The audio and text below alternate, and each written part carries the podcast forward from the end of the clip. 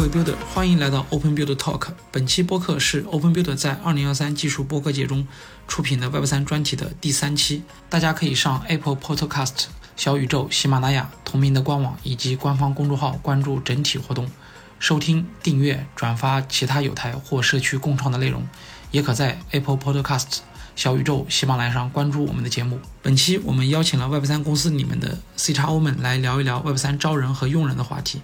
看看开发者在 Web 3世界里有哪些机会，以及如何抓住这些机会。如果你想找工作，千万别错过。好，让我们正式开始。这一期跟 C 叉 O 们聊聊 Web 3的机会和用人市场，我们是请到了小白、熊伟和新卡三位老师。先作为本次的主持人，简单的介绍一下自己。我是 Emily，现在在 SmartDeal 一个 Web 3招聘平台工作，所以呢，这次也是专门来跟大家聊一下这个机会和用人市场。然后进入 Web 三之前，我曾经是一名记者，在三十六氪和南州都写过稿子。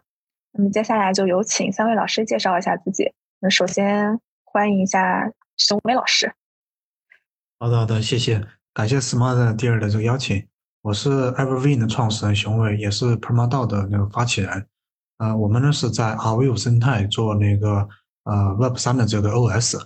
呃，Web 三的话，我自己是在那个一八年那个三月份进入这个区块链的行业。那一八年进入之后呢，是在 m Token 工作。呃 m Token 也是当时那个最大的那个以太坊呃钱包。呃，那在那个 m Token 的时候呢，我们遇到了很多这个用户的问题，就是用户要使用 Web 三，不管是区块链的助记词，还是密钥，还有那个区块链交易打包，对用户都非常的使用起来都非常困难。那在那个钱包工作的那个两年多呢，我们也那个。呃，发现这些问题。后来在那个二零年七月份的时候呢，了解到了一条存储型的公链，叫做 Arweave。呃，从那时候呢，那个我们就开始探索一个新的这个路径。呃，也提出了一个那个区块链上一个新的开发思想，叫做 SCP。呃，简称就是呃基于那个存储的一种共识方式。那用这个方式去开发的应用呢，可以和 Web 的体验更加的那个接近，创建了我们现在的公司 Evervision。嗯，然后呢，呃。是在去年的时候呢，呃 e v e r y n 这边呢发起了呃，就是 Arweave 生态在中在亚洲亚洲社区最大的一个道，呃 p e r m a 道，啊，也是我们现在那个呃主要在在运运营的一个一个那个开发开发者，还有一个市场的这个社区。对，这是我这是我的介绍，谢谢。感谢感谢熊老师，嗯，然后我们接下来邀请小白老师会做一下介绍。其实就像你说的一样，我确实是从。Web 二，然后转到 Web 三的，对，然后我在这个行业其实都是以小白的这个名字来称称呼，因为从 Web 二到 Web 三，就是我我我之前是搞通信的，然后从通通信到区块链的话，其实是要从零开始要学习的，所以说我就想希望以后在这个行业里面能保持的持续保持这种学习的心态，所以我想把自己列成小白吧，对，然后其实我现在其实在做一个。就我我们的项目叫欧拉，然后呢，欧拉本身它是一个基于隐私的一个二层的呃 Wiki VM Rollup，对这样的一个平台。然后目前我们是在去加紧的去做那个测试网的这样的一个呃就完备测试网的一个上线。对非常非常感谢小白老师，这个名字确实非常的接地气，就跟大家没有什么距离感。谢谢。那么接下来我们欢迎一下辛卡老师介绍一下自己。OK，我是老码农转行做 Web 三，以前做系统、做安全做的比较多，然后来 Web 三嘛也是跟风嘛，对吧？Web 三比较热，然后像我们可能年纪到了一定程度之后，觉得从事一些热点行业，就基本上看了一下，就来 Web 三看哪个热点在 Web 三里面比较热的话，就去。做哪个嘛？这一开始从什么做点 DeFi，做点 Trading Robot，后来做点 NFT，对吧？然后后来又跟风去做些 CK，那现在算是消停下来了。这我们可能在 CK 这边做一个 CK 的虚拟机做的，就感觉可能这个风会持久一点，然后确实可能还有点用，所以我们可能在这上面可能多花一些时间，然后留下一些 Footprint，对吧？希望在这个 Web 三领域留点 Footprint 下来。其实三位老师之前都是从 Web 二转型到 Web 三的嘛，那对 Web 三肯定是有一个接触到认识的过程。从接触认识到真正的进入 Web 三，这个过程应该也是有一段心路历程，可以大家聊一下当时是怎么样真正的了解到，并且想要进入这个行业，然后在转型的过程中有什么样比较关键的阶段，比如说学习上有什么比较需要注意的地方，或者说进来之后有什么需要转换的工作方式。可以讲，就是讲讲我的讲讲我的故事和感悟，感觉对。然后，嗯，我其实是在嗯二零一六年，我是直接毕业在华为做的，就是就是我是前华为的。然后，其实我是在里面去做了两年的通信。然后呢，在华为呢，其实发展不是特别好，个人感觉，嗯，还是看不到这个通信行业，呃，已经到夕阳的这个。呃这个位置上了，看不到可能的发展，所以我在一八年的时候就在去想想去跨行。对，那说说实话，那个时候我也我我也不知道其实是 Web 三，其实我就是我我我只是想跨行，然后当时我就从身边的人得到了区块链的这个概念，所以我就在嗯去花了一些书，然后也花了嗯就是买了一些书，然后花了一些时间去研究区块链是是什么。然后当时为了研究的更深的话，我还去加了一些已经。在区块链行业里面工作一些呃研的一些老 OG，我在那个过程中，其实我就问他们，因为我特别想转这个行业，但是因为我知道转行业是挺难的，你需要有一定的技术积累，所以我经常就去问他们到底这个就是技术啊，然后呢从他们那学一些东西，然后能希望我能正确的转行。所以也就在一八年的时候，我大概准备了大半年的时间，我在一八年八月份的时候就转到了。区块链这个行业，那个那当时我我去区块链这个行业是在是去了平安，是做联盟链，因为联盟里面本身也是属于区块链的一种。然后在联盟链里面，我啊在这个公司也是做了两年。其实我主要的工作就是担任去做 zk 的研究。那 zk 对我来讲是一个非常新的一个方向，但是也是一个我非常感兴趣的一个方向。对，因为因为我觉得，嗯，至少 zk。当时在我的团队里面，是我可以在团队里面，就是说能做一一模一个模块的主要负责人或者是担当的这样一个角色，所以我毅然决然的选择了 ZK。在这个期间过程中，其实我就一直在学习 ZK 的各种知识，我大概用一年的时间才了解，才真正了解就是 ZK 背后的真正就是怎么做到啊零知识这一这一概念。也也就是在那家公司做了大概两年之后，其实。当时出现一个问题，就是联盟链的这个东西，它很难在真实的，就是特别是在国内，它很难真实的落地，这就导致我一直在基于做 ZK 的研究。那我们所做的产品始终不能面向市场去开发，因为平安是一个传统的金融企业，它不敢去涉及到这种有金融相关风险的这样的一个项目，就是去向市场开放。所以我就在二一年的时候，我就又跳槽了一下，然后从所谓的联盟链的这种链圈，然后跳到了一个币圈。那我的本意就是想基于我的这个积累，想在这个行业内去做一些真正的应用出来。对，那个时候可能已经有了一些 Web 三的一些概念了。那在二一年的时候，其实我就进入到了这个行业，然后也是进入到我之前的这个上一家母公上一家母公司里面去，真正的去做 ZK 的一个产品的研研发。然后是在二一年下半年的时候，其实我们去开始做 ZK。zk zkEVM，那那个时候其实大家在说 zkEVM，那时候我们也开始研究 zkEVM，而且我们发现 zkEVM 可能有效率的问题，所以我们就把关注点关注到了怎么能做一个更高效的，就是 zkVM 对这个方向。然后经过了一段时间的一些探索，其实中间经过了很多的细节，然后发展到现在，我们欧拉已经变成了一个上面可以支持隐私的这样的一个。ZKVM 对，这本身经中间经过的一些战略方向的转变，也是因为市场的一些变化做了一个动态的调整。但是总体来看，我们的这个项目的方向仍然是以 ZK 技术为核心去搭建起来的。从目前为止，如果我回顾一下我的过去，其实我发现我应该还是在坚持我之前想做的事情，就是希望能在基于 ZK 的技术去做一个。啊，对这个行业，在我看来比较有用的一个产品。对，那目前的欧拉就是我们，就是我想做的这样的一个事情。对，今天上午我在面试一个人的时候，其实那个人，那个人的他也是刚进这个行业，他也，我发现这个人的心态就像和我的和我几年前的心态一样，他把我喊成大佬，就像我在进这个行业的时候把别人喊成大佬一样。对，其实我并其实当然我我并不觉得我是大佬，因为有很多东西我还不懂，我还仍然要去学。但是我就发现，其实在这个行业里面，有越涌进了越来越多的年轻人，他们想在这个行业里面去尝试去做一些新的新的东西，然后呢也有勇气，因为这个行业毕竟还不是那么稳定，然后还有牛熊的转换，影响特别大。但是我发现，其实有越来越多的年轻人想在这个行业里面去。嗯，沉淀下来，去积累，去做一些更重要的事情，发现还挺好的。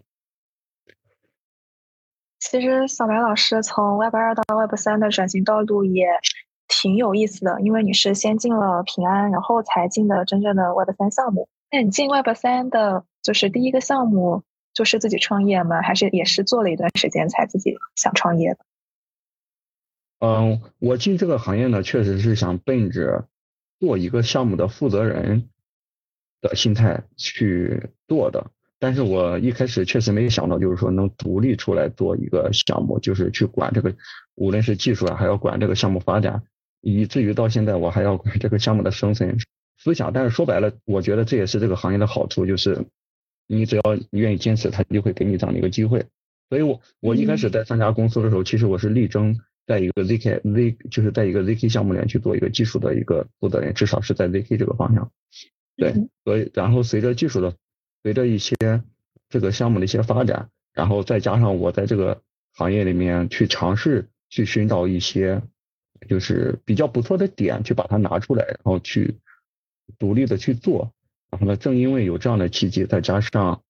嗯，我们我我们老板比较好，他比较也比较支持，所以就是发展到了我现在独立去嗯带着大家去做这个项目的这样一个状态。很有自己的目标，然后奔着这个目标也遇上了这样的机遇。嗯，最后也向熊伟老师再介绍一下了解 Web 三和进入的经历。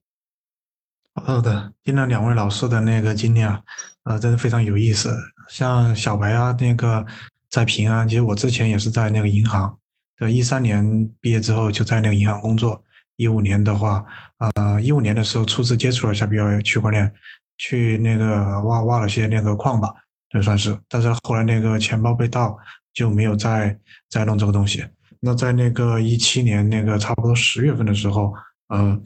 自己就去那个呃网上找了一些那个代码，大概就是一些比特币的那种基础那种模型，然后自己去把那个代码撸了一遍，然后就发现，哎，这个东西真的很有意思。然后结合之前在银行的这个工作经验，发现特别是那个后来了解到有以太坊一幺三二零。然后发现那个我们以前在银行做核心系统，那个几十每每年结算、年终结算都有那个几十个系统需要那个处理对账，但是呢，比特币啊、以太坊这东西其实完全就没有没有这些问题。对，所以呢，那个呃，也就在在那时候就下定决心啊，一定要做这个区块链行业。呃，发现这个是真的是一个新天地，然后能解决很多那个传统这个这个问题。对。呃，这是基本上入门的一个情况吧。然后一到一八年三月份就去 Arm Token，就开始做那个 DEX 开发了。对，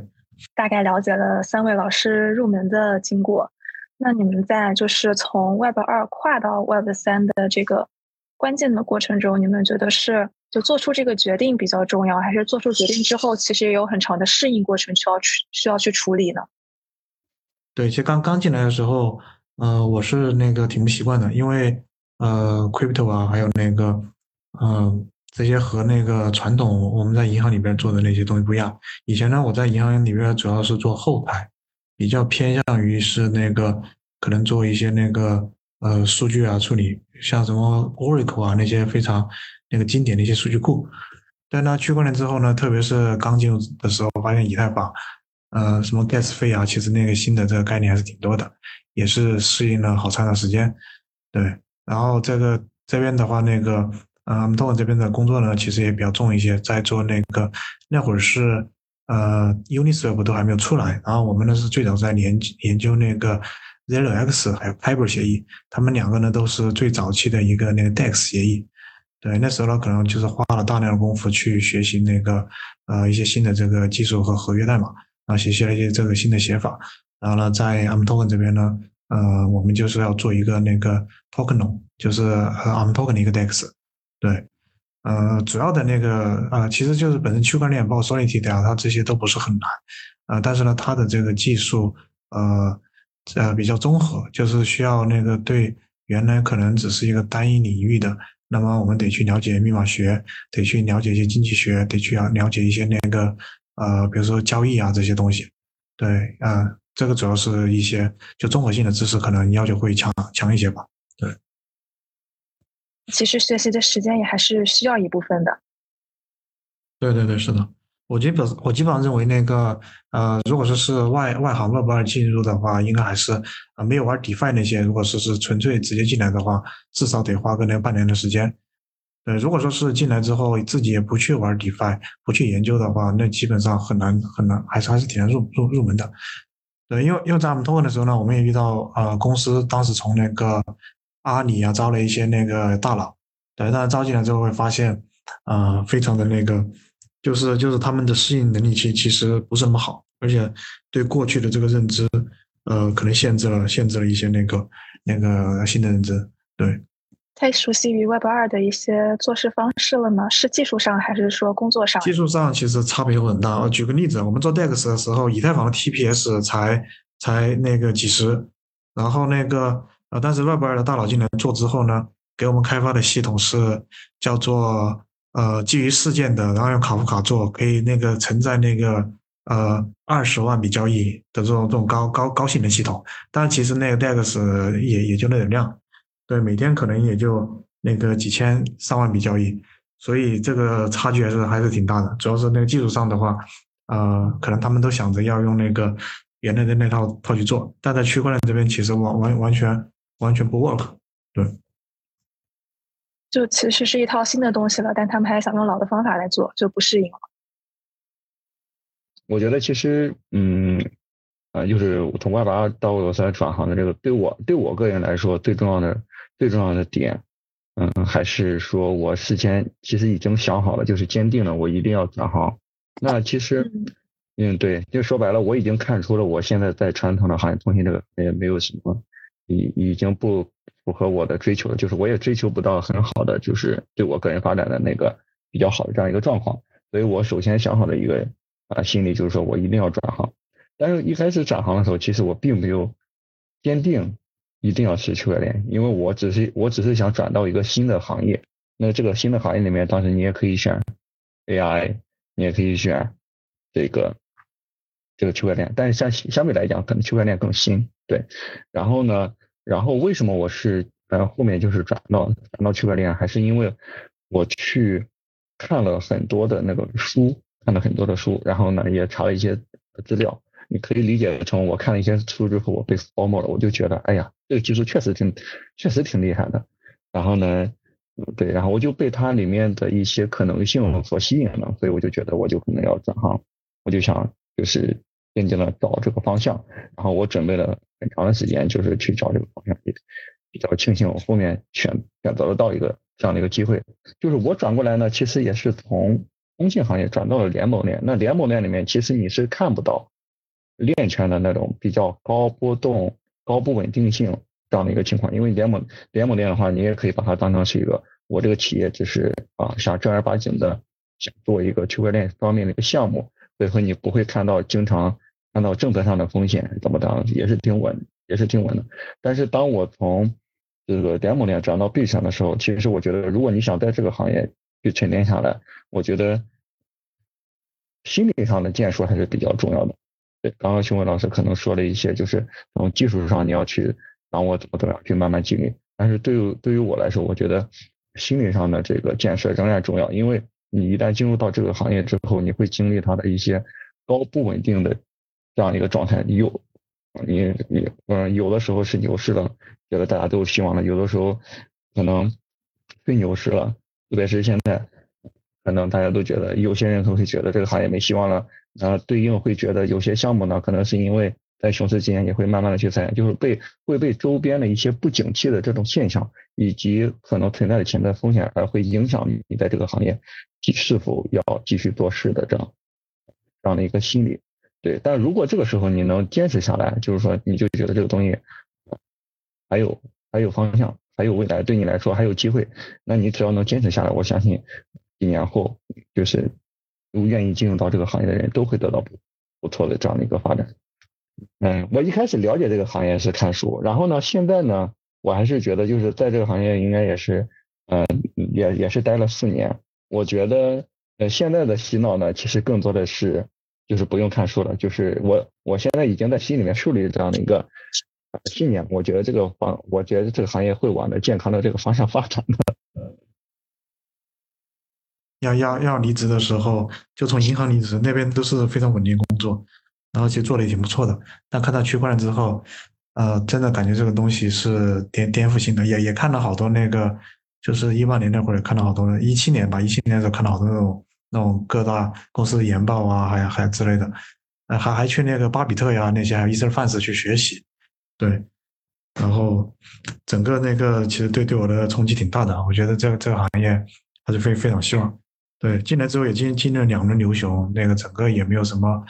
呃，就观观念上怎么没没有太多这个这个改变？就上一轮牛市的时候，上一轮牛市之前吧，那个呃，我们那个团队就是做 DEX 那团队，所有人都离职了，然后最后就只剩我一个人。然后当最后一个员工离职之后，过了那个两个月，牛市就来了，对，非非常非常的那个神奇，嗯嗯，对，因为我我其实我个人经历其实不像那个。啊，就是新哥一样，或者是森卡老师一样，他是呃玩我玩一些东西，很快的赚到钱了，会有一些那个成就感，然后就是很快的能得到一些，因为他他是基于自己本身的一些啊工作而得出的一些回报，会有很快的成就感。而对于我来讲，我作为一个啊就是纯纯小白，我前期我就我我我我说实话，我很少玩 DeFi，我也很少玩。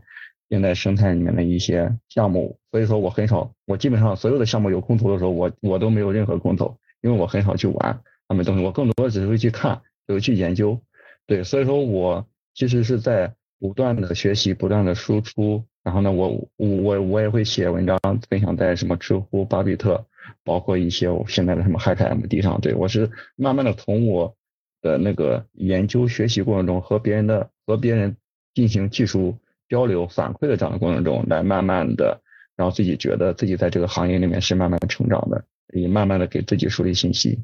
我倒参与 DeFi 比较多，那个 Uniswap 刚出来一八年底的时候就在玩，对，后来 Uni 的空投也也空投了不少。我们自己做 DEX，所以那个 DEX 研究一一方面要写，另外一方面也也用，对，所以所以从一八年年那个年底开始就一直在用 DEX，嗯，嗯。我我非常羡慕，就是能拿到空投的，那确实是很多钱，我的天。其实那个那个早期的时候，以太坊也没那么贵，那会儿也就那个几 G 位的那个交易费用，对，然后就偶尔去那个弄一下，然后拿个那个几千美金去做做做 LP 啊什么的，就就完事儿了。对，主要是那个体验一下。哎，后来 Sin Sin 卡，你你是玩 DeFi Summer 是从什么时候开始进的？是从 WiFi 开始，还是到？哦，没 WiFi 我错过了。我从 A A B E 开始的，就是那个时候就可以抵押垃圾币借 U S D T 的时候，让我感受到这个机会。对 WiFi 我也没有玩，我玩的时候是那个有一个，我已经到算法稳定币了。应该是新哥和熊文老师他们都是通过实操一些东西，然后发现一些有意思的点，还有这个行业的可能性去做。对，那我更多的是从理论分析上，就是从学习上，然后发现我可能有。继续成长的可能，然后继续在这个行业里面去做。在平安两年的研究学习，让你对 ZK 非常的了解。只能说是确实了，确实了解一点，但是和专业的这种密码学出身的呃相比，还是还是要继续学习。看了很多 paper，我就知道梳理它的计算过程，我就知道它隐藏的东西到底是通过什么手段隐藏不了的。就是我在那个时候。在没有太多资料情况下，花了很长的时间。整体下来，我花了将近一年才知道啊，VK 原来是这个意思。现在好多了，现在文档很多了。你像安比实验室，他们写了很多文档，每个人都写了很多。哦，当初我就是看安安比的，但是那时候可能早期点吧，然后翻了好多篇那个，然后最最后就看了一个星期没没看懂，因为这个打击很大。其他地方那些就是业务嘛，看了就知道。ZK 真的是那个数学，而且而且最最最气的是那个叫什么？那个 Torado 那个合约代码也就也就那个一百多行吧，还是两百行，代码非常少，但是就是看不懂。嗯，对，混混币协议代码代码量不大，但是呢，那个那个它的那些证明还是很多在 GS 在链下去生成证明，对那一块还是有点 有有点绕。金卡老师好像还没有分享你就是进入 Web 三过程中有什么关键的想要分享的经验吗？的经验就是，就我觉得 Web 三这个东西代谢比较快，所以追下热点是有道理的。然后，但追到热点之后，你 believe 这个是热点之后，不要轻易再去受其他热点的影响。我觉得这个是比较难的。对，那也是区块链的热点出的非常快。对，它热点快，它代谢快，所以有些热点它确实是有 value 的。但是，但是如果你做了这个 value 的话，其实你们其实你就说你一旦去工程化一个。这个 research 的 topic 之后，你会发现其他的 research 出来，它就是会让你的技术栈变得老旧一点。但是这个时候，我觉得这个是比较难的，就是你在工程化和追逐这个热点当中找一个平衡点，就不能老工程化对吧？不然的话，你东西做出来黄花菜都凉凉了。那你不能老追热点，老追热点的话，你可能发现文章发了一篇又一篇，最后工程又没啥积累下，没积累出产品。所以这个平衡可能比较难找。嗯，对，这个平衡感觉也还挺重要的。就是刚刚新哥说的这一点，我非常的感同身受。就是这个，就是你一旦追了一个热点之后，你可能在实现的过程中会有其他的热点出热点出现。这个时候说白了，我现在其实正在经历这样的一个事情，新哥。呃，当然。当然，我把我的团队摁住了，比特 VM 嘛，比特币的那个过程。然后我就是在现在，我就是在尝试研究，就是说把那个设计去，就是相当于我们去做一个就是比特 VM 的一个扩展版。对，当然我我的这个想法仅现在仅限于是我的个人的过嗯个人的想法过程中，就是我没有影响到团队。能够跟团队本来在做的事情结合起来的探索，其实也是好探索。虽然确实能结合起来，但是的话，它可能会影响稍微影响我们之前这个项目的啊这个这个定位。对，所以我觉得就是我个人保持研究，然后啊未来情况下我可以去拓展这个技术站，然后用用我们 OR 的技术去支持别的项目去做。但是我们自己应该不会去转这个方向。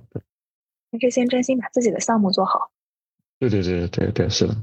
对，的的确是这样的。那个，特别是以前待在钱包公司的时候，如果说是钱包什么都去接的话，可能什么都做不精。对，像我们 token 呢，它一直就是以太坊这个系列。然后呢，到那个 DeFi 的时候呢，其实也还是集中在在以太坊的那个主链还有 Layer Two。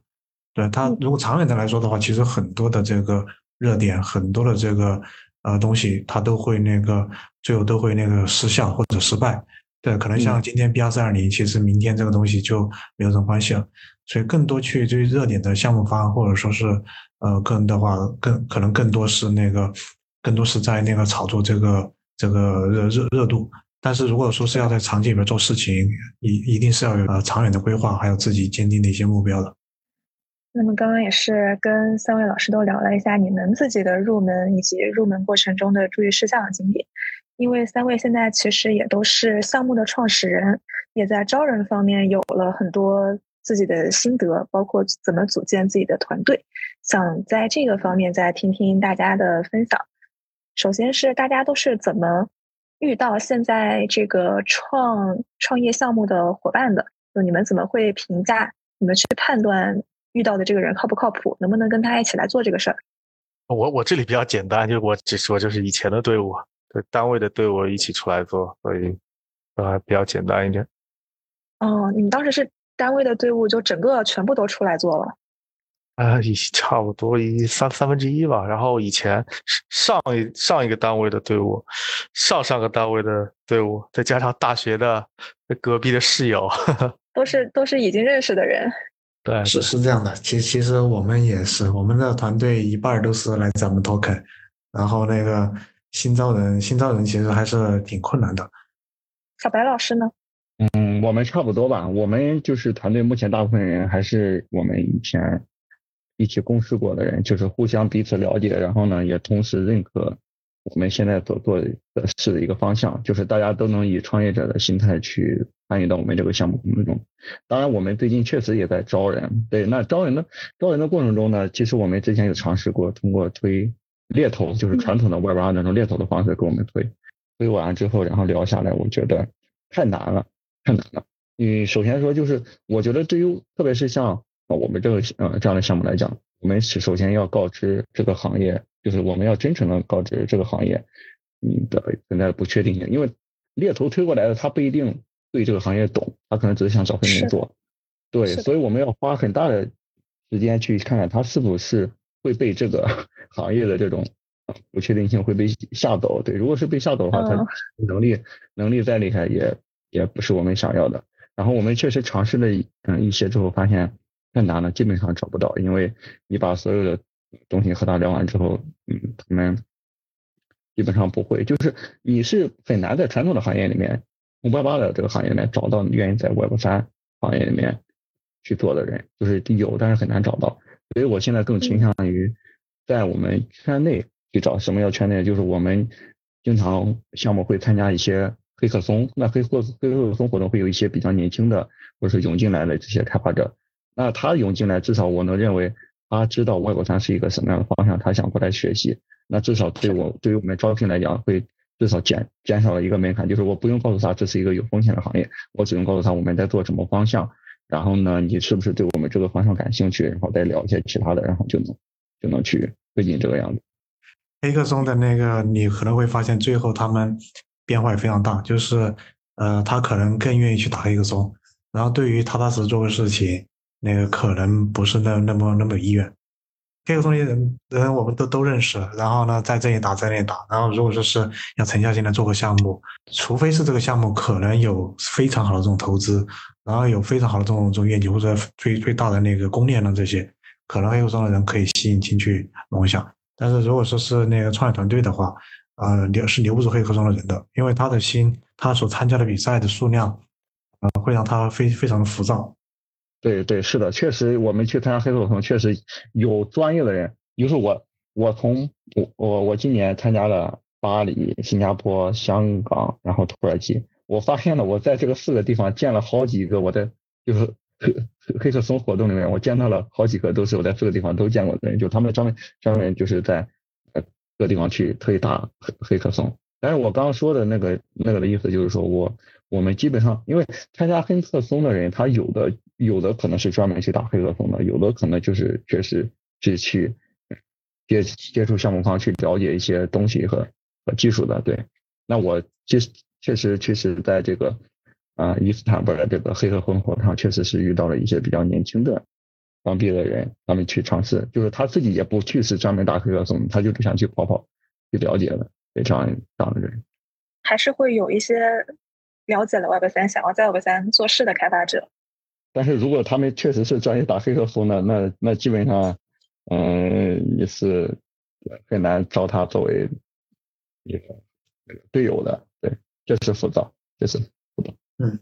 对这个事情我再稍微补充一下吧，就以我们。的创业经验的话，其实最早的核心团队都是从我们 Token 来的一些同事。呃，这些同事呢，本身是那个知根知底，然后有一些那个那个一起共事这个经验。然后，如果这个行业呃，从特别是从外边招招过来，很容易遇到那个，比如说碰到这种这种熊市，那个基本上很多都会退出了。对，我们在我们公司呢也招了很多那个，也从 Apple 二尝试那个招人，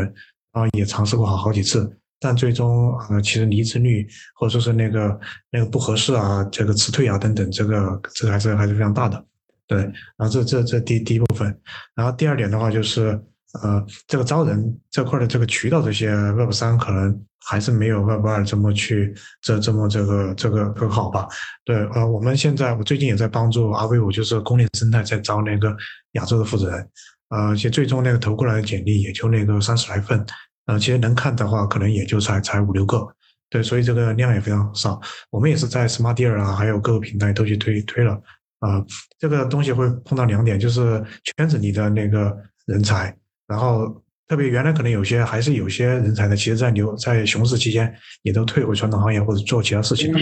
对，然后另外一些人才的那个那个可能他们呃对 Web 三的很多东西也不了解，所以哪怕是就甚至有这个公链在招聘的时候。也不一定能找到很好好的人才。对，最后一点是那个，呃，所有那个好的人才，我发现都创业了。大家能能做事情或者能把这些东西研究透的，基本上因为这个行业牛市的时候非常好融资。对，只要自己有想法，然后读个代码的那个能弄，包括我在 M Token 的几个那个同事，他们也是出来创业。就创业的呢，当时呢，我也想叫他一起，他也想加拉我一起。然后呢，谁跟谁，大家大家都要创业。对，所以然后最后呢，留下来的没有创业的，可能其其实质量也也也没那么好了。对，在整体而言，就是关于创业这事情，我想说一下，就是其实，在 Web 三里边，可能很多那个创。有创业经验或者说是当老板的，包括我自己，可能作为一个创始人，其实我在银行里边，因为也和很多领导去那个接触嘛，那个我们的性格呀，还有各方面的处事的这个全面性呢，其实和可能只能在传统行业里边当一个那个部门的 leader 的这个这个这个职能，对，真的要当那种呃非常全面那种 CEO 的话，呃，行业里边嗯本身有一些那个大公大一点的。大厂就是现在可能有些很很知名的这个 Web 三的企业，其实它都它都没有这么专业，就是要做专业的这种 CEO 或者专业的这个这个职业的这种经理人呢，和 Web 二是没有办法没有办法去比的。对，但是 Web 三的不确定性对于很多新入场的人来说还是比较需要考虑的。每次熊市的时候会劝退一波人。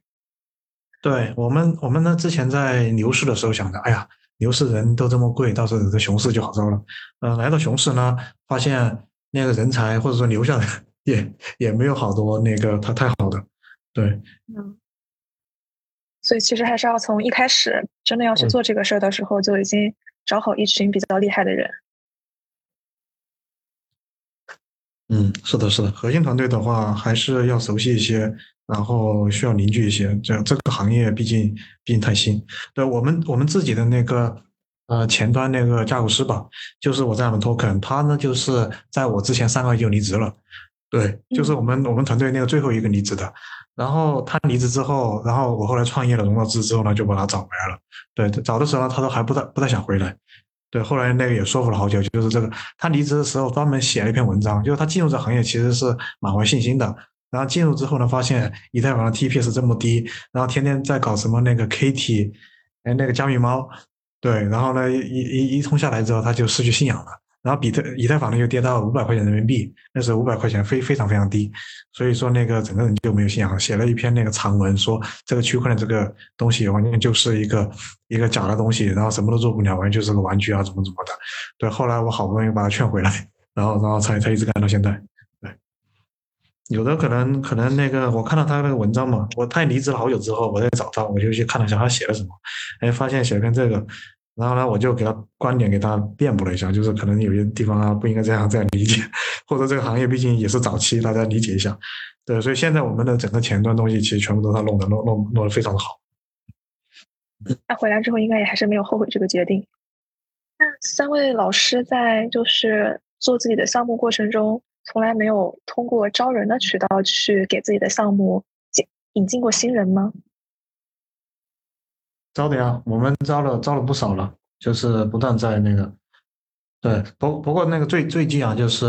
呃，可能那个半年前的话，我们走渠道招的呃会多一点，呃，其实到那个熊市熊市的时候，发现渠道也不是很好走了，所以我们现在呢，呃，最近的几次招人都是都是偏向于那个就是就是认识的人。对，因为有的有的确实有能力，但是呢，赶到那个牛市的时候，那个可能没有套现足够多的钱吧。对，然后问了一下这些朋友，然后有的又愿意回来干干活了。对，现在可能可能花钱也花差不多了。对，最最近说这种这种资源会更好一点。对，人脉圈里面又可以 cover 掉一部分了。那你们在这种时候，就是给自己团队新新去招人的时候，会更看重哪些方面的东西呢？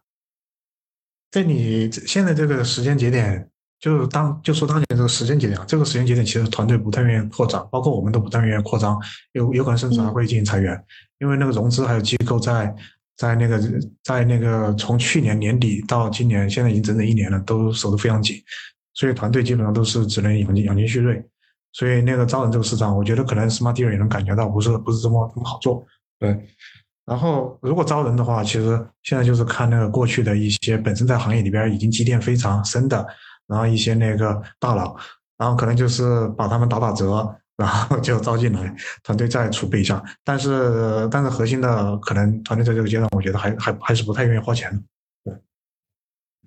对，其实从前面前面几个月，就前面小半年的招人的趋势，也就来我们平台上来发招聘信息的这些项目的趋势，也可以感觉到，大家发的那个招聘薪资条件，其实有很大一部分的公司，哪怕是很知名的项目，可能给的薪水也没有特别的高。但最近因为有一波小小的牛的趋势嘛，然后最近可以明显的看到职位数量确实是有一点增加的。对，现在应该是在那个囤囤资源。如果说是牛市两两三年的周期的话，得得准备一下。哎，招人这个东西，我们团队在熊熊市期间确实是不大好招，因为这个也也有几方面的因素。第一个。就是熊市肯定是 builder，肯定是需要人的了，对，这是没什么呃问题的。但是同样的，我觉得熊市招不招人也取决于项目本身的这个可可管理的资金到底到底有多少。对，如果是那种嗯已经拿到很多钱的项目，他们可能要，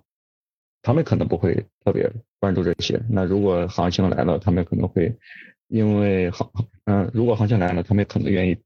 给比较高的薪资，然后去。去找人，因为这个时候基基本上你团队的，就是说白了股份吧，基本上都是分完。但是如果对于像我们这更早期的嗯呃团队呢，其实我们招的人也是稍微偏，稍微偏精英，或者是偏把它真正当做初创团队的成员之一来做的，所以说很难免里面就有一个东西，就是说有部分肯定是啊股权，对，那股权里面的话，那自然而然总包就不会。就不会很多，特别是早期的项目也没有很多钱的情况下。所以其实目前招的大部分都是这样的，也没有前面干活的没有分股权的人吗？嗯，我至少我们团队应该大家都有，大家都有股权，没有什么不就是不拿股权，只有工资的那种。对，对。了解，还是比较精英化。然后就是我们也是根据团队现有的状况，那确实是需要有初创心理的人、心态的人，然后去做我们这个项目。对，那如果我们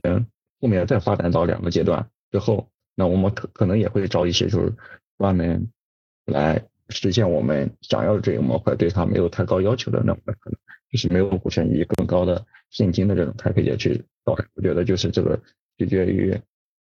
了解嘛，就是市场和手里的这个流动性资金的情况。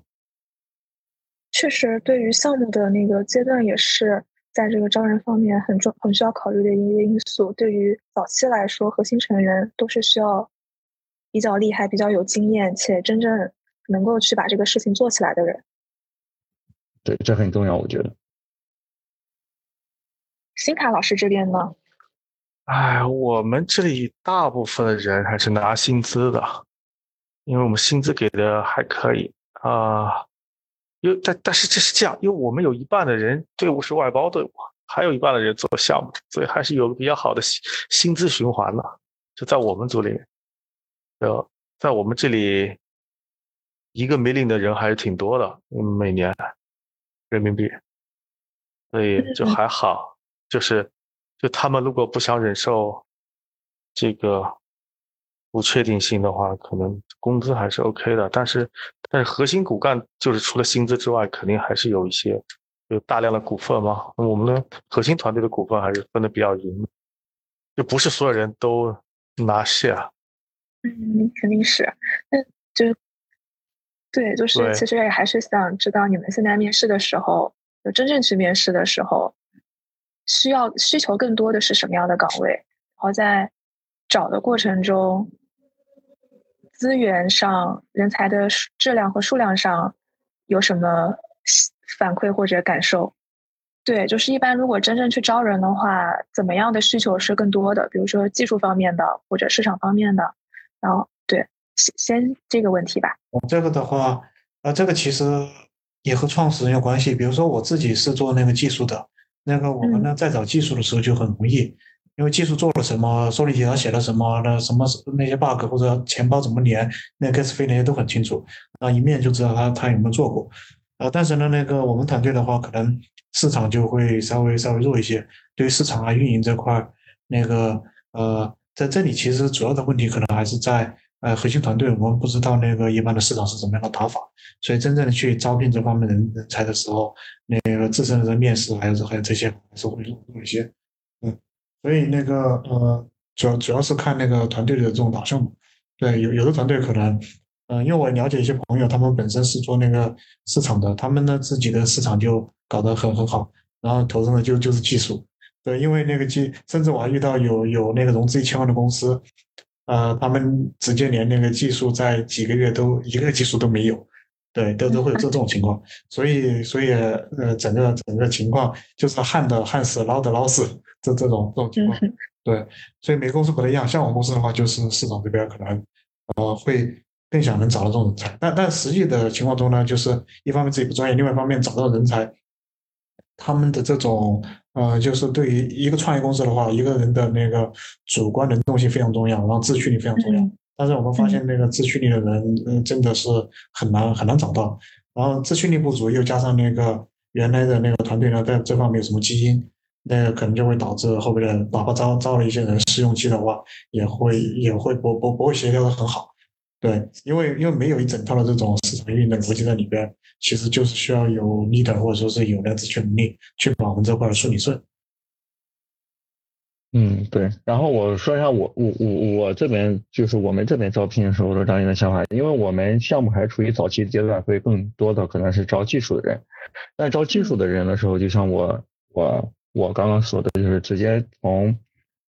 我把行的行业里面大海捞针似的招，这个效率很低。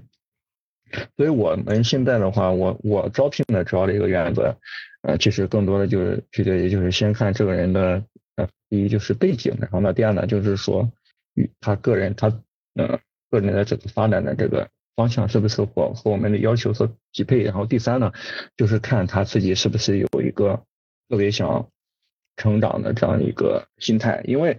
因为如果说对技能对他们现有的技能站有要求的话，那其实你基本上更难招到人。就说白了，嗯，有能力的人都去创业了，那你想招你你真正想招有能力的人，你要么花很高的钱把把他就是就有能力的人，他即使不创业也是另外一个项目的核心，所以你要把他挖过来其实也很难，也很。所以在在这种前提情况下，我更多的就是关注他的本人的学习意愿。第二就是。他的那个背景，因为我本我本人也是从什么都不懂去学过来的，所以我觉得只要啊一个有技术背景的人，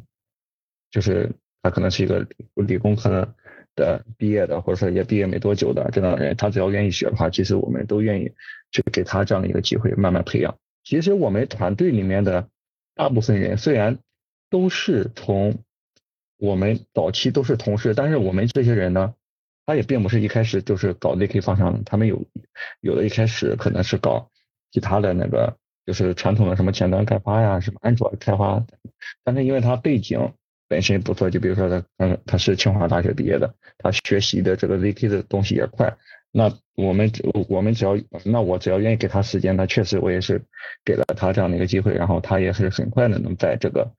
ZK 这个赛道上，就是领悟到 ZK 的这种核心，然后成为现在团队的那个搞的一个核心。所以我觉得目前我们的招人的主要的点就是看这个人愿不愿意去发，就愿不愿意去发展自己。那愿意的话，是愿意给这样的机会的。背景的话，其实更多也是看学校和他之前工作过的单位吗？单位的话，其实我并我并是我并是并不是特别关注。其实应该就是啊，其实应该就是学校，对，应该学校，就是说应该。因为嘛，技术的话，我们的这个特别是基于 ZK 的，你要你要了，因而且我们无论的无论是我们的啊两端的编译器，还是中间的虚拟机，还是后面的零知识证明系统，其实都和 ZK 相关。那如果最好的情况下，我们我们项目现在这个团队是不需要一个那个就是你只关注到某个模块的那种螺丝钉式的这种人的，你可能要在一个工作过程中，你可能会牵扯到。就是假如你是前面的编译器的，或者是语言层面，你你你可能也会了解到你后面的虚拟机的那个设计，那是就是说以至于影响到后面的这个电路的设计，他可能会要啊必须要了解到 ZK 的东西。那如果想要了了解 ZK 东西的话，我觉得头脑灵活一点、聪明一点的可能会更好一点。对，再加上他本身又愿意学，就没有什么问题。几个月就可以搞定，就成为一个嗯能能上手的一个人。就是在早期项目里，其实需要的人才还是了解的更全面一些的，不能说只了解他自己要做的这一方面。这个这个是在团队里面后面工作的一个方向了，但是我们在招人的时候不会说他本身的本身的工作能力就你已经知道这个前后那啥了，对，只不过是我们招人的要求就是他有不错的一个头脑，然后还有愿意学就就 OK，对，那后面后面为什么需要他愿意学，就是因为就是因为他后面在我们团队里面的工作可能要啊涉及到那个就是 VK 相关的嘛，嗯。那你今天上午面试的也是一个技术吗？嗯，对，是的，对，是的。然后这个人呢，说实话，背景背景不是特别好，但是他学这个东西学了一段时间，学学这个东西学了，应该他是二二一年毕二一年毕业的，二一年毕业的，但是他很愿意学 ZK 这个方向，而且经过这段学习这段时间学习，他我问了几个，应该他对 ZK 还是有一些初步的了解。然后特别重要的是，嗯，他表现出的想在这个行业里面去基于 ZK 去继续深造的这样的一个想法。对，那我觉得我从这个角度来讲，我是愿意去试一下和他进一步去沟通的。嗯，就个人的态度也很重要，除了学习能力外。啊，对对，这个这个非常重要，因为你不学的话，你很容易就会被落下。你你先别说这个行业的热点更新有多快了，对你未来有可能说，万一那个什么啊，FS 一火了，我们把这个项目做完之后，可能又说后面要做那个全动态加密那啥的，这又是很很那个数学的这种。我们的 CTO 可能就愿意可能带个七到八个人差不多了，然后我们外包组的人再带着一些什么前端的接业务的、客服的。也七八个人差不多了，我我自己对于我自己要克服，所以我我感觉我们可能招不动人了。团队一直处于规模比较稳定的状态，也挺好的。那大家就是现在看下来，因为在 Web 三都也做了这么久，并且自己也在做项目了，你们感觉 Web 三的薪资水平跟传统行业有可比性吗？就是哪边会潜力更好？包括工作环境，就是讨论一下 Web 二跟 Web 三工作上的一些对比吧。同样毕业几年，如果你在 Web 二和 Web 三，它可能的收入，你在在这个行业的不同周期还不一样。如果你在熊，你在牛市，你收入确实很高，因为你工资是一部分，更多的可能是其他的一些啊分红，这个也确实挺可观的。然后在嗯，然后在。嗯，熊市期间呢，那就不一定了。你甚至还面面临着一些那个裁员的这样的一个风险，对。所以我觉得其实这个也不大好说，就是 Web 三、Web 二，我觉得 Web 三的工资一定就会比 Web 二要要高，对。但是很明显的一个情况就是，如果嗯你你作为一个刚毕业的啊一个呃一个年轻人，或者说你不一定刚毕业，就是你你作为一个嗯。在找工作的这样一个人，那你那要其实要看你自身对自己的这个追求，你是偏向于一个稳的工作，还是偏向一个更更有机会赚赚钱的这样一个工作？如果是这样的话，呃，其实你在这个三行业里面确实会有更好的这样一个机会。对，但是如果你在传统的大厂里面，你像说在早期的什么字节那种公司，你也能等到它能发展起来，那确实这种。确实也能挣到很多钱，所以这个东西感觉也不大好说。对，看个人 case by case 的。对我我这边了解信息是这样的，那个呃，可能区块链公司啊，对于那个年轻人、新人呢，那个待遇还是还是不错的。呃，但是对于那个呃非常经验的话，可能可能薪水不如那个大厂，就大厂的那个高管啊，或者那些呃薪水可能还是。还是更更高一些，但是一个新人进入这行业，呃，亏表这些特性，然后呃，新手啊进来之后，比如说是去去大厂，或者说去那个那其他公司，他的薪水可能不一定有那个不一定有那个 Web Web Web 三的高。对，另外一方面是工作环境，工作环境的话，其实 Web 三没有那个没有大厂卷，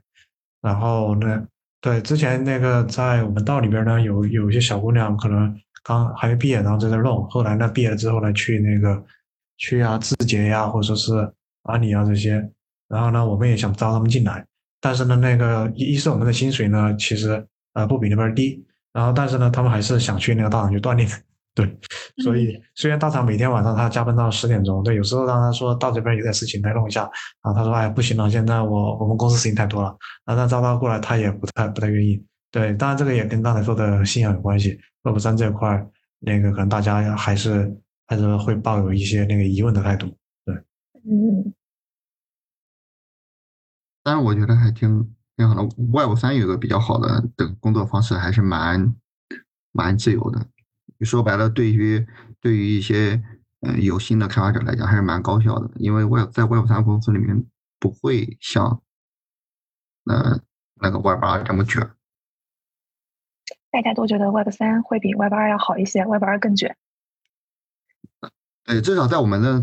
至少在我们的团队里面，我们其实没有嗯严格规定每个员工每每天必须几点上班几点下班。对，其实因为现在。因为团队人也不多，然后大家的积极性比较高，都能以比较高效的工作，呃高比较高的效率完成我们既定或者是提前完成我们既定目标。所以他们每天几点 几点醒，几点睡，什么呃上班的日子，上班的日子是不是出去溜达了或者那啥的，基本上都不管。对，只要把目标完成就可以了。Web 二，呃，就是在这个的话是技术员嘛，其实那个像业务人员，Web 二里边的那个。人人要，在各方面其实更更那个一些，对，因为因为之前我们招到一个 Web 二过来的那个呃市场啊，或者说是算是运营的人员吧，嗯，因为因为他的 Web 二是非常血腥的，就是不仅是他要做事情，然后他还有很多这种怎么说呢，可能算是勾心斗角的这种这种事情，所以那个 Web 二的员工其实也很难管，就是如果说是真的有经验的，因为他会各处都。就是他们在那个大厂里面训练之后，所有的事都照着是那个最优解，包括是怎么去搞这 KPI 啊，这些也得有那种很好的制度，他们才才能干活。对，虽然能力也很强，所以其实我自己不是特别喜欢，呃，从 Web 二的那个，特别是非技术人员招招招过来，还是得从那个啊 Web 三或者应届毕业生里边去去培养，可能会更好一些。但自己培养的话，也会遇到刚刚就宋老师也提过的问题，因为本身是技术背景，对这方面了解的还没有那么多。对，这个只能那个慢慢的、慢慢的那个养养养人了，这肯定得花些时间，那个半年哦时间。对，那个开发这边我们也是招了招过那个嗯好几个那个实习生，实习生其实到现在工作经验也也也也挺丰富的，对，还是干的挺不错的。嗯，那就这条路子也挺好的。相对于对于应届毕业生来说，他们进 Web 三跟 Web 二，可能在 Web 三也能拿到更好的条件。如果他们对 Web 三有了一定的认知的话，对，只要自己肯学嘛。另外就是团队的这个啊叫什么文化呀这些，那个他可能进来就是在公司这个环境，他其实挺挺好的。对 Web 二的那公司的文化文化，我觉得那个太强了。对，不没有不是一个那个模式的话，很多人那个呃，其实很难适应那个创业公司的。嗯，是的，大公司跟创业公司还是有很大的差别。确实，我个人也能感觉到 Web 三会比 Web 二要自由很多，在很多方面吧。自由是最最简单的，就是招个 Web 二的那个市场进来做。然后我们本来就没有市场，然后你要我给你安排 KPI，我怎么安排得出来？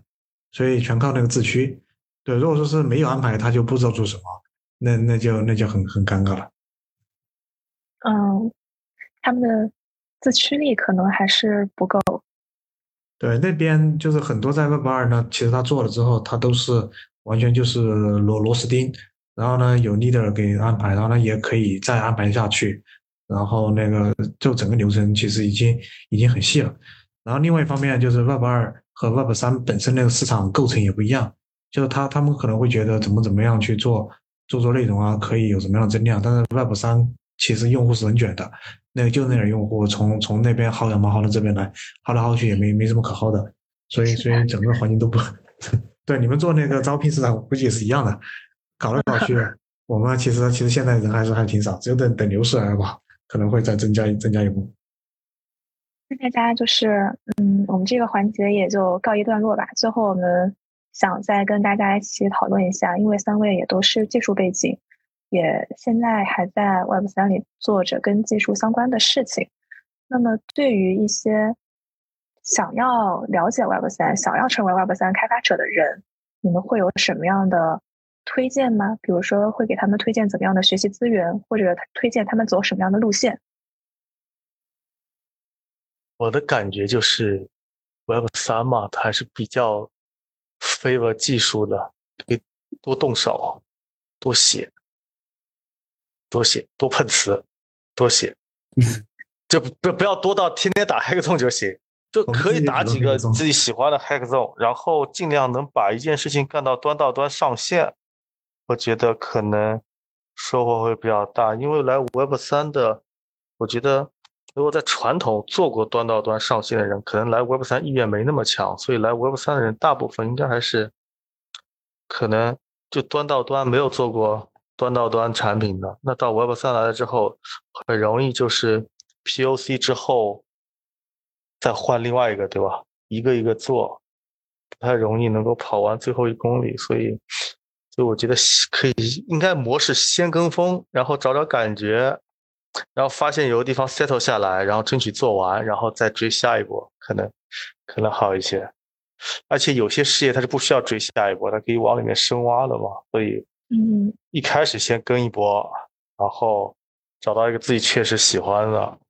对虽然可能大部分人来 Web 三是在找机会，但是万一跟风的过程当中碰到自己喜欢的某个赛道的话，可能这就是一个 sign，对吧？一个一个比较好的 indicator 了。嗯，但是得在跟风之后找个自己想要深耕的领域，去真正的完成一些事情。对，我觉得可能好点。对我我这边的建议是这样，就是，呃，其实我们最近也在探索嘛，就是 Perma 呢，呃，其实一直有些开发者，然后也有的是自由开发者，也有的是那个传统来的。呃，其实如果开发者真的要进 Web 三的话，直接直接到那个 Perma 开发工会就可以了。呃，最近呢，我们就遇到一个叫硬的那个开发者小伙子，对，也不知道是不是小伙子。然后进来之后呢，我们开发工会之前的那个定价，其实定价挺低的，就是是五十 U，然后一天。然后呢，嗯，呃，我们这开发工会有个特点，那个只要只要你做的东西呢，用我们的一些产品或者用用那个 Arweave 存储啊之类的。然后呢，你自己想做什么就做什么，然后把你的那个东西呢，就在我们任务看板建一下东西，我们会给你看任务任务看板，然后建的东西呢自己去，然后让那个负责人给你评估一下你工作量，可能一天两天，然后这些代码呢也都是属于自己的，但是可能需要开源啊，就有个这这个这个前提，然后就可以做，然后就五十 U 呢每天，对，后来呢，呃，这个开发进来之后呢，就觉得这个这个几率有点低了，对我们这边也也比较那个 crypto，然后呢，他就自己。呃，找到了方方式就自己提案，就是说想要把这个激励提高一点。因为在他之前的话，我们的开发者也是零零散散，不是很活跃。有的开发者也是嫌激励低，然后可能做做又又又走了，然后来来往往的开发者零零散散的。对，这次呢，他就提了，提的挺高的，就直接那个提到那个两百美金，然后一天。然后，嗯，后来呢，就也和他讨论一下，就是这个该怎么去弄，大概就是给那个工会分了一些层级。如果是自己自发兴趣想做的项目，要用我们的产，要用要用那个阿维瓦这些，呃，就是就是那个五十美金。那如果说是你的项目是其他项目方可能外包有有点关系的，那个外包项目方会出一些，我们这个这边也会出一些，然后这个金额就会高一点，可能到八十啊到一百二啊这种美金。对，然后最后一种呢，就是比如说要开发那个阿维的 SDK，或者说是我们的 LP 的 SDK，啊，这种就是官方直接发的，这种的话可最高。如果是个高级开发人员的话，我们也会给到那个两百美金。对，所以所以新人的话，那个呃，其实，在 Web 三里边是有很多机会的，就自己去研究，自己去撸。然后呢，还有像这道啊的方式，都是可以那个学很多东西的。对，我觉得就是多参与，多去多去尝试就可以了。而且这种去主动参与的人呢，他本身可能也会更具备一些这种创业的素质。对，因为 Web 三里边大家都是一个生态。对，然后不管你是做做了一个 VM，还是做了一个呃。攻略，或者说你做做的一些东西。当然现在可能大家都是偏底底层式的多一些点嘛，所以就会碰到生态这种问题。碰到生态的话，可能还是希望有更多项目用自己的产品去创业啊，做做一些新兴的产品。对，所以这是我的我我们的一些那个想法吧，或者给那个新人。对，其实也还是要真正的参与到项目中去。对对是的，我们现在那个工会的那个负责人，其实他他是在那个传统的公司里边，对，当然就是业余爱好。然后工会的所有规则呢，就是他自己自己那个写的。然后呢，他自己是最早写了一个聘推的这种工具，就把那个推文，然后呢拼到相当于存到 o u 上做个永存。对，所以感兴趣还有各方面都是可以加进来做一些小东西。从这种东这种这种探索会比较那个。对于新人会比较友好，就你没有呃，你你如果说对 Web 三还不确定的话，你没有必要直接离职，然后呢找一个公司，而且在熊市可能也不是那么好找。对，你可以直接先去做点自己喜欢的东西尝试一下。对，然后很多那个 Web 三的那个大佬，像 Uniswap 啊这些创始人，其实都是业余时间写写，然后 DeFi 这些的门槛又不高，然后学习一些缩影的。如果说真的有一些传统的点子，就是一些金融的点子可以挪上来。那个也是非常容易的，那自己要落落个项目，呃，创业门槛门槛还是低低很多。对，对，其实，嗯，其实刚刚那个就是飞卡老师还有熊文老师基本上都说了，说的差不多了。对，我觉得就是作为这个，嗯，行业的就是 Web 三的一个开发者来讲，就是你刚进来，你可能是一个开发者的，嗯，那个开发者的一个形态嘛。那如果是在这个在这个上面，如果你想快速。了解某一赛道，你最好的方式还是自己去尝试去，嗯，动手动手去做这些东西。但是，其实在这里面，我想跟大家的一个建议就是说，如果你是一个比较有野心、有欲望的人，就是你你未来想从一个尝试，想从一个 Web 三的开发者变成一个 Web 三的一个创业者，对，其实你是需要在你这个，就是说，在你工程实现的过程中，你还是要多了解一下，或者说多阅读一点。啊，多了解一下你关注的这个赛道的一些他们现有的实现的这样的一个目前的进展和状况，对，然后你要对他们的一个技术的实现有一个充分的把握，这样的话你会，嗯，基于你前期的这样的一个技术积累，你才能有机会去从 Web 三的开发者变成一个 Web 三的一个创业者，创业者。对我觉得，我觉得森卡老师应该就给。大家做了一个很好的一个实例。孙康老师一开始他们会写很多很多的东西，那写完写完东西，动手他自己自己维护了很多这种很厉害的这种代码库。那在这里面，如果他发现在这个 zk 啊 zkUM 或 zkVM 的赛道里面，他发现了一些啊做就是我做另外一个 zkWasm 这样一个点，那他就可以基于他出早先的这种啊工程的积累，去快速的去变成一个新的一个。啊，项目出来，然后就做，就可以变成一个 Web 三的创业者。真是想要留在 Web 三，因为我感觉 Web 三其实还是一个对稍微年轻一代的这一批人比较友好的一个行业。有真正想要做一些事情，并且有野心的人，想要在这个地方去做事，付出努力以及付出时间之后，还是比较有可能性能够去达到自己想要做的事情。对这一点我深有感触。只要你想做的话，你是能得到一些人的认同的。大家其实，我们今天聊下来的话，大家对于 Web 三以及 Web 三的一些人才的需求都有一些自己的经验吧。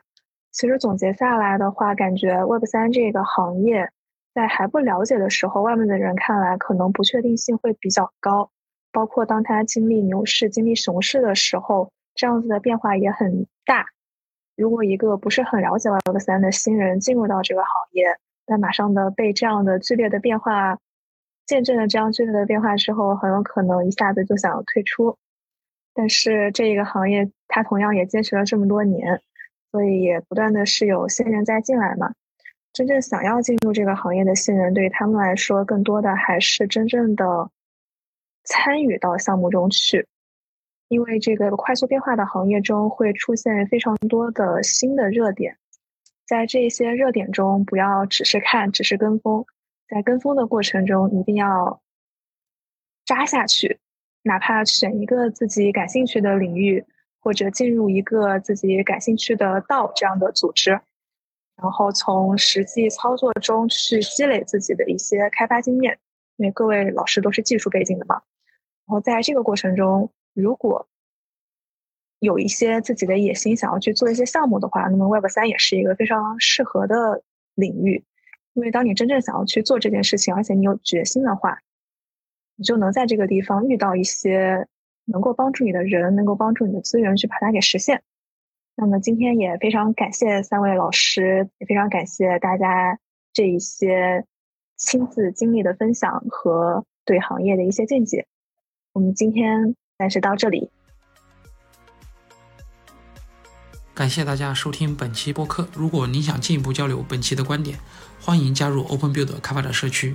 可以在我们的官网 OpenBuild 点 X Y Z 获取加入方式。同时，欢迎在 Twitter 或微信公众号关注 OpenBuild。我们一直认为，加入一个好的开发者社区是一个开发者获得快速成长的秘籍之一。所以，下一期我们邀请了目前一些知名开发者社区的组织者们来聊一聊社区和他们的故事。那我们下期见，拜拜。